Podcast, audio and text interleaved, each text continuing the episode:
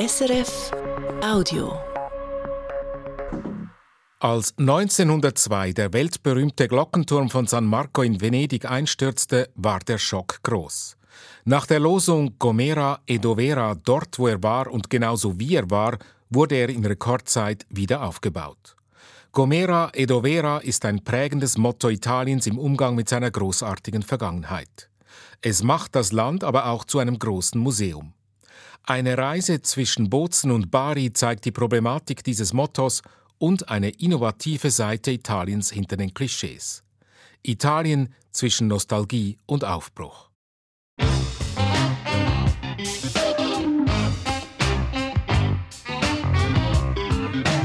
International.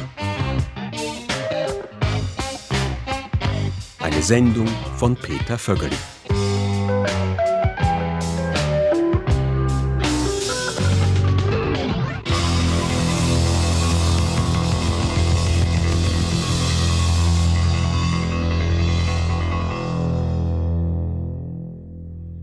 Im Zentrum von Camerino ist es totenstill. So still, dass man die Flugzeuge am Himmel hört, wie ein fernes Grollen.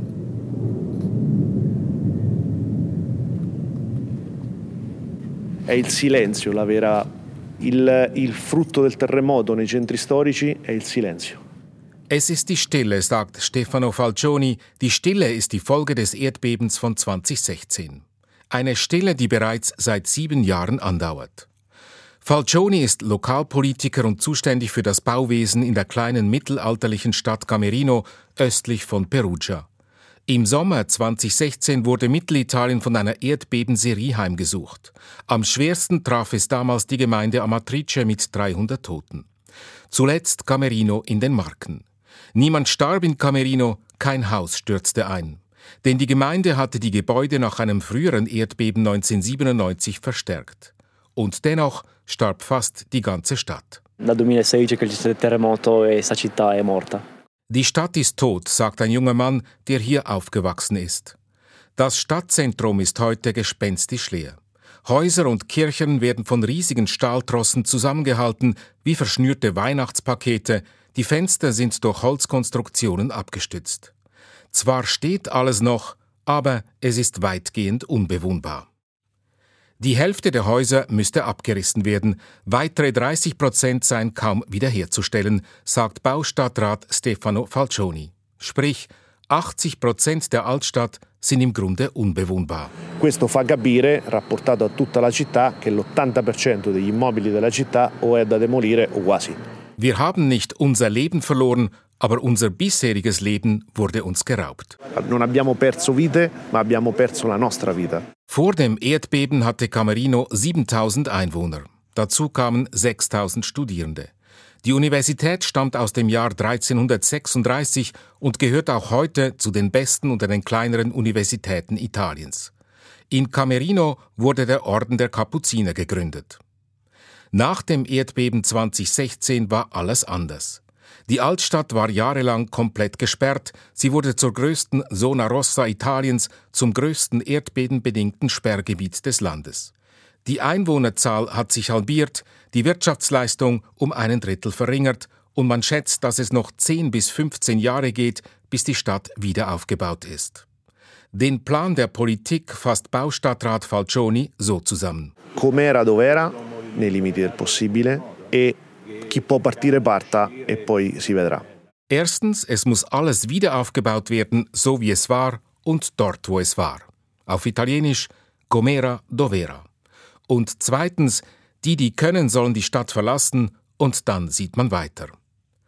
Comera dovera ist ein geflügeltes Wort in Italien. Als im Jahr 1902 der Glockenturm des Markusdoms von Venedig einstürzte, war der Schock groß. Mit dem Ruf Gomera Dovera wurde er in Rekordzeit an der gleichen Stelle exakt gleich wieder aufgebaut. Das ist mehr als eine Episode aus der Geschichte Venedigs. Gomera Dovera ist zu einem Motto für den Umgang Italiens mit seinem reichen kulturellen Erbe geworden. Aber macht das auch in Camerino Sinn? Müssen tatsächlich sogar Gebäude aus den 1960er Jahren wieder aufgebaut werden, fragt sich Falcioni. Mit unserer Universität waren wir jahrhundertelang eine Stadt des Geistes. Wäre es also nicht die beste Tradition, in dieser Stadt Strukturen zu schaffen, in denen Forschung und Startups gedeihen? Questo posto potrebbe essere un posto dove creare un fulcro di ricerca e sviluppo, di innovazione, di progettazione del futuro. Wir waren doch nicht die Stadt, die Schuhe oder Küchen hergestellt hat. Noi non facciamo le scarpe, non facciamo le cucine, non facciamo i mobili, non abbiamo mai fatti. Camerino non ha questo tipo di tradizione. Wir müssen nicht die Vergangenheit wiederherstellen, sondern die Zukunft denken. Dovremmo pensare a una città non come era dove era, ma una città come dovrà essere, immaginando il futuro. Falcioni wird bei diesem Thema leidenschaftlich. Camerino ist mehr als ein lokales Problem. Es ist ein Symbol. Kaum ein Land hat ein solch reiches kulturelles Erbe wie Italien, keines jedenfalls hat mehr Kunstdenkmäler, die von der UNESCO als Weltkulturerbe ausgezeichnet wurden. Wie mit der Vergangenheit umgehen, ist eine große nationale Frage in Italien. Und auch eine mentale. Gomera Dovera sei nicht konservativ, sondern mutlos, findet Falcioni. Noi italiani su queste cose non siamo conservatori, perché essere conservatori è un'altra cosa. Noi siamo poco coraggiosi. Die Totenstille im historischen Zentrum von Camerino macht Falcioni zu schaffen. Deswegen hörte er in seinem Kopf den Sänger Zucchero, wenn er in die Zona Rossa geht. Il suono della domenica, der Klang des Sonntags war der Song, den Zucchero an einem Benefizkonzert für die Opfer eines Erdbebens 2011 gesungen hatte. Er wurde später zum Song aller Erdbebenopfer. Und Falcioni fragt sich mit Zucchero im Kopf, gäbe es nicht andere Lösungen gegen die Totenstille? Mio paese vedo fiorire il grano a braccia tese. Man kann tatsächlich anders mit der Vergangenheit umgehen. Zum Beispiel so wie Eike Schmidt, 55 aus Freiburg im Breisgau. Er war bis vor kurzem Direktor der weltberühmten Uffizien in Florenz und ist nun Direktor des Nationalmuseums Capo di Monte in Neapel. Von 2015 bis Ende 2023 hat er die Uffizien geleitet mit Erfolg. Das Museum ist zu einem Besuchermagneten geworden. Also wir werden dieses Jahr auf jeden Fall äh, fünf äh, Millionen Besucher überschreiten, zum allerersten Mal. Als als ich eintraf, waren es gerade einmal ein bisschen mehr als drei. Bilanziert er stolz. Und das Besondere an dieser Zahl, ein Drittel des Publikums ist jünger als 25 Jahre. Wie ist das möglich? Als Schmidt 2015 die Leitung der Uffizien übernahm, existierten die Uffizien digital noch nicht einmal. Die Uffizien hatten keine eigene Webseite und äh, uffizi.it gehörte einem Blumenhändler. Acht Jahre später sind sie selbstverständlich online und dank Schmidt auch sehr erfolgreich auf Instagram und TikTok. An den Social-Media-Kanälen, da arbeiten immer viele unserer Praktikantinnen und Praktikanten mit, die eben einfach viel näher dran sind an dieser Generation. Also das muss auch ein bisschen ironisch sein, das muss vor allem auch frisch sein, witzig im Sinne von intelligent. Die Uffizien heute seien Vergangenheit kombiniert mit Hightech und das mache sie für Junge attraktiv, sagt Schmidt. Berühmte Werke wie Michelangelos Heilige Familie, genannt Tondodoni beispielsweise, seien ohne Absperrung zu bewundern, hinter kaum sichtbarem Glas, das weder spiegelt noch die Farben verfälscht, in einer Hightech-Vitrine. Die Vitrine für den Tondodoni, äh, die harmonisiert bestens mit dem neuesten Modell des Apple iPhones. Und das ist natürlich auch etwas, was gerade Jugendliche sofort merken. Das sei nicht bloß Spielerei oder Anbiederung. Das ist, glaube ich, ganz wichtig, das deutlich zu machen, dass Werke durchaus auch heute noch eine ganz große Relevanz haben. Sagt Schmidt und nennt ein Beispiel. Die Uffizien hätten, und das sei kaum bekannt, die weltweit größte Sammlung von Künstlerinnen seit der Renaissance. Dazu kommt die Tatsache überhaupt, dass es schon in der Renaissance berühmte Künstlerinnen gab, ist häufig äh, völlig vergessen. Und das kann auch gerade der jungen Leuten sehr viel Mut geben. Mut, Anregung und Inspiration. Wenn man das richtig trifft, dann kommen die Jugendlichen eben auch ins Museum. Sie haben gesehen, dass es wirklich ein cooler Ort ist. Und wir sehen durchaus, dass etwa samstags, freitags dann junge Leute auch schon entsprechend aufgemacht hier ins Museum kommen, bevor sie dann ins abendliche Leben gehen. Vergangenheit könne höchst aktuell und lebendig sein, findet Schmidt. Italien ist ein Land, in dem die Nostalgie blüht. Für die Touristen sind die Kulturschätze der Antike oder der Renaissance Referenzpunkte ihrer Nostalgie. Sie lieben Italien, weil es irgendwie immer unverändert zu sein scheint und eine unbeschwerte Vergangenheit quasi konserviert. Die Nostalgie der Italienerinnen und Italiener dagegen bezieht sich auf die 1960er bis 1980er Jahre. Das waren die goldenen Zeiten, die Zeit der großen erfolgreichen Firmen an der Spitze des Fortschrittes wie Olivetti oder Fiat.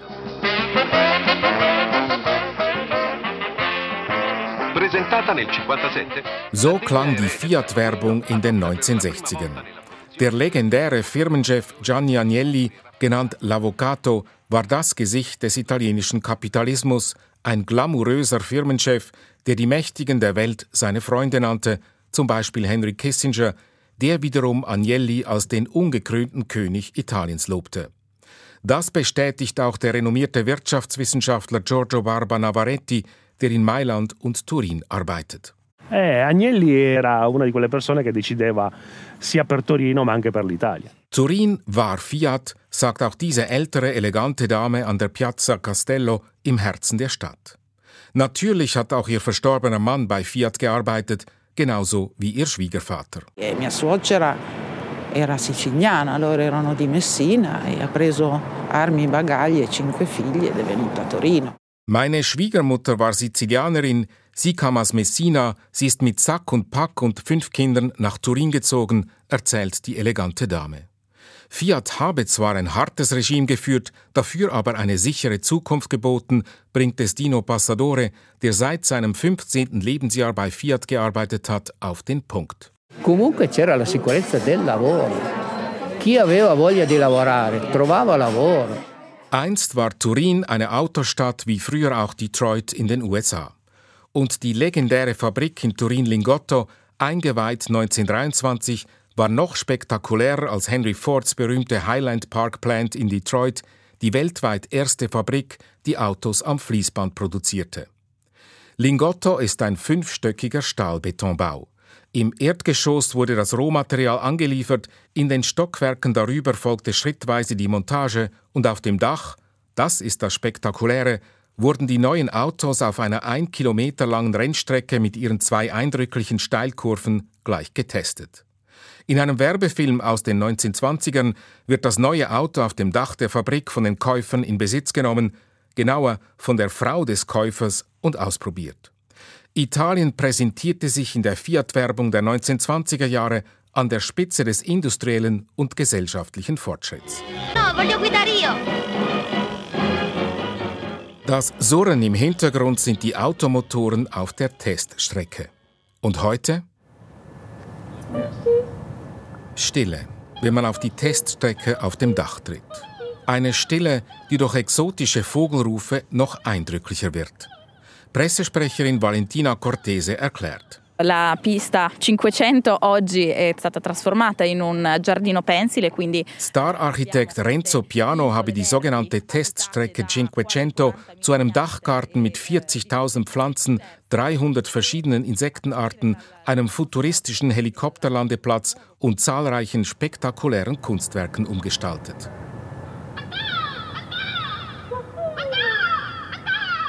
Denn die Vogelstimmen sind nicht echt, sondern eine Installation der amerikanischen Künstlerin Louise Lahr. Sie imitiert Vögel, ruft aber in Tat und Wahrheit Namen berühmter Künstler des 20. Jahrhunderts und macht sich so über die damalige männlich geprägte lukrative Kunstszene lustig, die Frauen schwer zugänglich war. Vom Autolärm zum Vogelschrei. Turin hat sich dank der Olympischen Winterspiele von 2006 von der Autostadt zu einer postindustriellen Kulturstätte gewandelt und sich dem Tourismus zugewandt. Wie zur Bestätigung bietet sich dem Betrachter vom Dach der Lingotto-Fabrik ein eindrückliches Panorama. An diesem Tag mit blauem Himmel und weißen Alpen. Man sieht sogar den markanten 3800 Meter hohen Monviso, wo der Fluss Po entspringt. Quello più alto, sì, il Monviso, Monviso, la montagna da cui sorge il Po. Bestätigt Pressesprecherin Valentina Cortese. Turin hat sich von seiner Nostalgie verabschiedet, notgedrungen. 1971 arbeiteten 60.000 Menschen für Fiat in Turin. Heute sind es noch 11.000. Der Autobauer war einst ein Synonym für Italien, heute ist die Marke Teil eines internationalen Konzerns namens Stellantis, der in Amsterdam beheimatet ist. Ja, es gibt sie noch, die großen italienischen Firmen, den Mineralöl- und Energiekonzern Eni oder das größte europäische Schiffbauunternehmen Fincantieri mit Sitz in Triest zum Beispiel. Aber 2022 sind nur noch fünf italienische Firmen auf der Liste der weltweit 500 umsatzstärksten Unternehmen. 1995 waren es noch doppelt so viele gewesen. Und die 10 oder 20 wichtigsten Firmen Italiens seien immer noch mehr oder weniger dieselben wie vor 50 Jahren, in den USA dagegen keine einzige, sagt der 40-jährige Gabriele Paglialonga aus Bozen, der mit seiner Firma Startups fördert. Alle più importanti imprese italiane, le prime 10 o 20 di questo paese come numeri di fatturato, e sono più o meno le stesse di 50 anni fa. Italien ist zwar die viertgrößte Volkswirtschaft Europas, hat aber nur drei sogenannte Unicorns, also Startups mit einem Marktwert von über einer Milliarde Euro. Die Schweiz hat deren sechs. Die USA haben über 900. Italien fehle eine Gründerkultur, sagt Paglialonga. Und das nicht zufällig. Das Land habe eine der ältesten Bevölkerungen der Welt und damit auch ein wenig risikofreudiges Unternehmertum. Certamente non dimentichiamoci dell'Italia che è un paese fondamentalmente anziano, che non può avere la percezione del rischio e la volontà diciamo, di rischiare che invece è un paese molto giovane. Wer Geld hat in Italien, investiert gerne in eine bequeme Vergangenheit, in Mattone e Spaghetti, also in Beton, sprich Immobilien und Restaurants. Der Immobiliensektor trägt zu einem Fünftel zum Bruttoinlandprodukt Italiens bei. Als ob es nicht genug Restaurants und Airbnb gäbe. In Startups in die Zukunft investiert die viertgrößte Volkswirtschaft Europas dagegen viel zu wenig. 2022 waren es 40 Euro pro Kopf, in der Schweiz, bezogen auf die Bevölkerung, zehnmal mehr. Nicht nur, dass die Gesellschaft überaltert ist, viele junge und gut ausgebildete verlassen das Land. Der Brain Drain sei eines der größten Probleme Italiens, sagt Paglialonga. Chi fa il medico, chi fa il ricercatore può essere pagato 10 volte di più andando a Dubai o, andando negli Stati Uniti, perché dovrebbe fermarsi in Italia? Questa è certamente una domanda. Als Arzt oder Ärztin verdiene man zehnmal mehr in den USA oder Dubai. Einer der führenden Migrationsexperten der renommierten Louis-Universität in Rom, Christopher Hein, ordnet das Phänomen in einen größeren Kontext ein.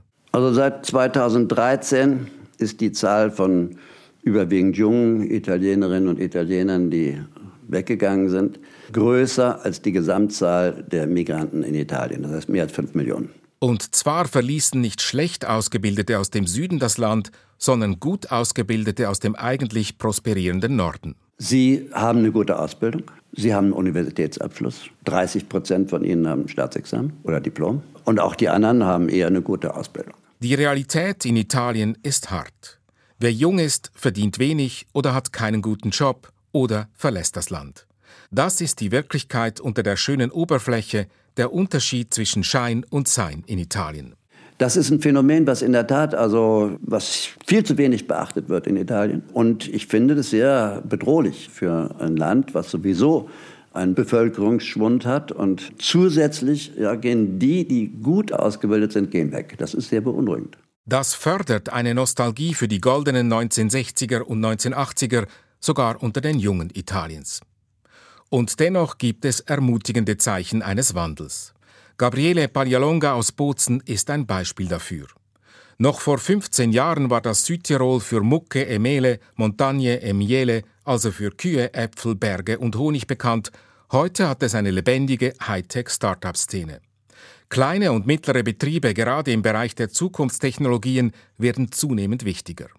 Besonders spektakulär ist dieser Wandel ausgerechnet in Apulien, im Süden, dort wo man Armut und wenig Innovation, dafür aber viel Emigration erwarten würde.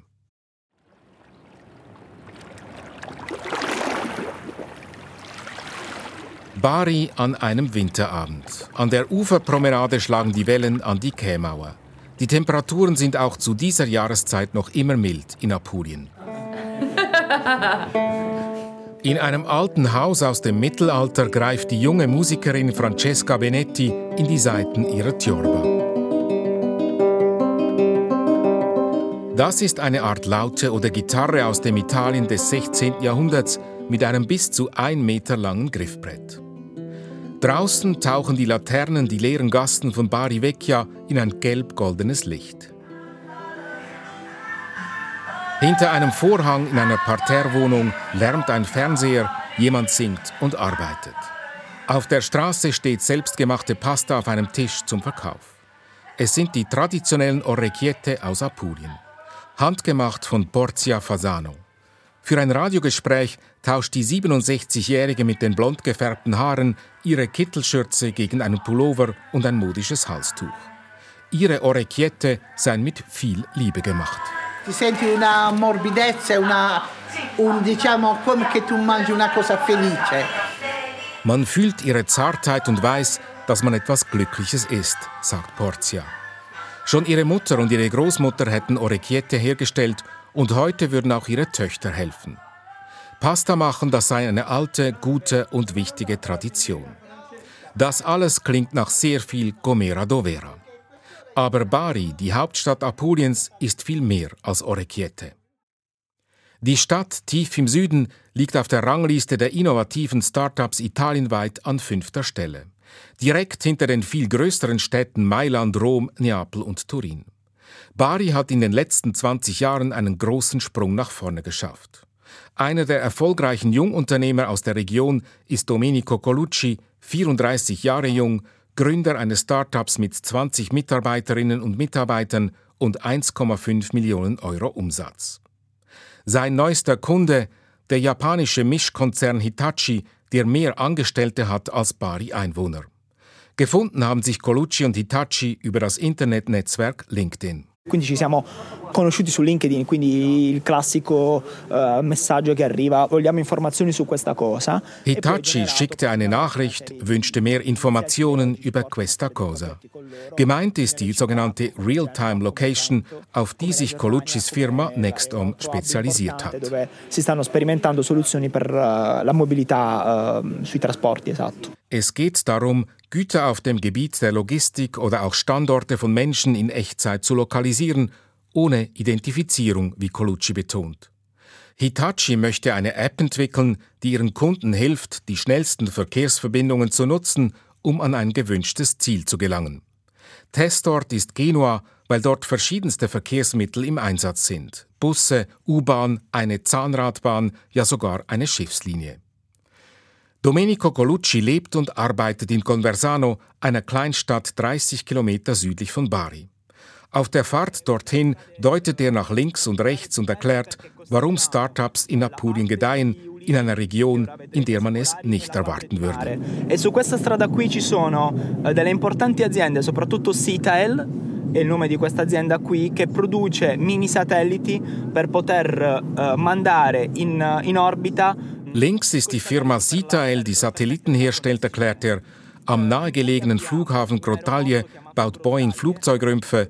Dort soll auch ein Spaceport, ein Flughafen der Firma Virgin Galactics entstehen, die Privatflüge ins All anbietet. E tra l'altro, sempre a Grottaglie c'è la possibilità fra qualche anno, con la partnership con Richard Branson, che ha creato una company Virgin Galactics, di poter fare i primi viaggi suborbitali. Es soll der erste Spaceport in Südeuropa werden. Però come potete vedere dal sole al mare, agli ulivi, al paesaggio, è veramente molto simile a quello che si può notare in California. Überhaupt sei die Gegend um Bari ähnlich wie Kalifornien, landschaftlich und technologisch. E, e oggi possiamo anche dirlo nell'ottica di innovazione, di digitale, di società innovative che permettono quindi eh, di avere una visione anche da un punto di vista tecnologico. Apulien sei eine der wenigen Regionen Italiens, die zu 80 Prozent durch ein Glasfasernetz erschlossen sei. Und Apulien sei die einzige Region Italiens, die alle zugewiesenen EU-Fördermittel abrufen könne.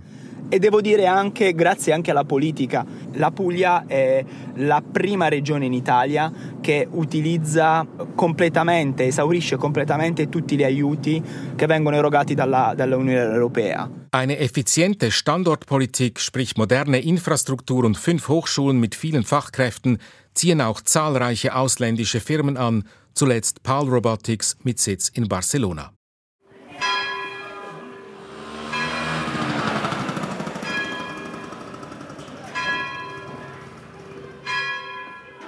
Gonversano ist eine pittoreske Kleinstadt mit einer Burg aus der Zeit der Normannen. Domenico Colucci ist hier geboren, lebt und arbeitet hier. Vielen Generationen vor ihm war das nicht möglich. Sie mussten nach Norden ziehen, um Arbeit zu finden. Wie dieser Pensionär, der 50 Jahre lang sein ganzes Arbeitsleben in Varese nahe der Schweizer Grenze verbracht hat. Lavoravo a Varese più di 50 anni. Domenico Colucci muss nicht auswandern. ma è possibile avere tecnologia anche in questi piccoli centri e la dimostrazione siamo noi, siamo tante altre realtà innovative che possono quindi eh, creare tecnologia anche in borghi di questo tipo, dove comunque la qualità della vita è estremamente elevata. Auch in solchen kleinen Städten mit ihrer hohen Lebensqualität kann man leben und arbeiten, sagt er. Wie Vergangenheit und Zukunft nebeneinander funktionieren können, demonstriert Colucci. Mit Espresso und Blick aufs Meer. Piccola pausa e caffè. E si vede il mare E si vede il mare, quello lì in fondo. Auch die Musikerin Francesca Benetti glaubt, dass Italien ein authentisches Gleichgewicht zwischen Nostalgie und Zukunft finden kann. Penso che in Italia comunque eh, l'autenticità eh, sopravvive, non so bene come a volte, ma sopravvive. Apulien ist ein gutes Beispiel dafür, wie es gehen kann.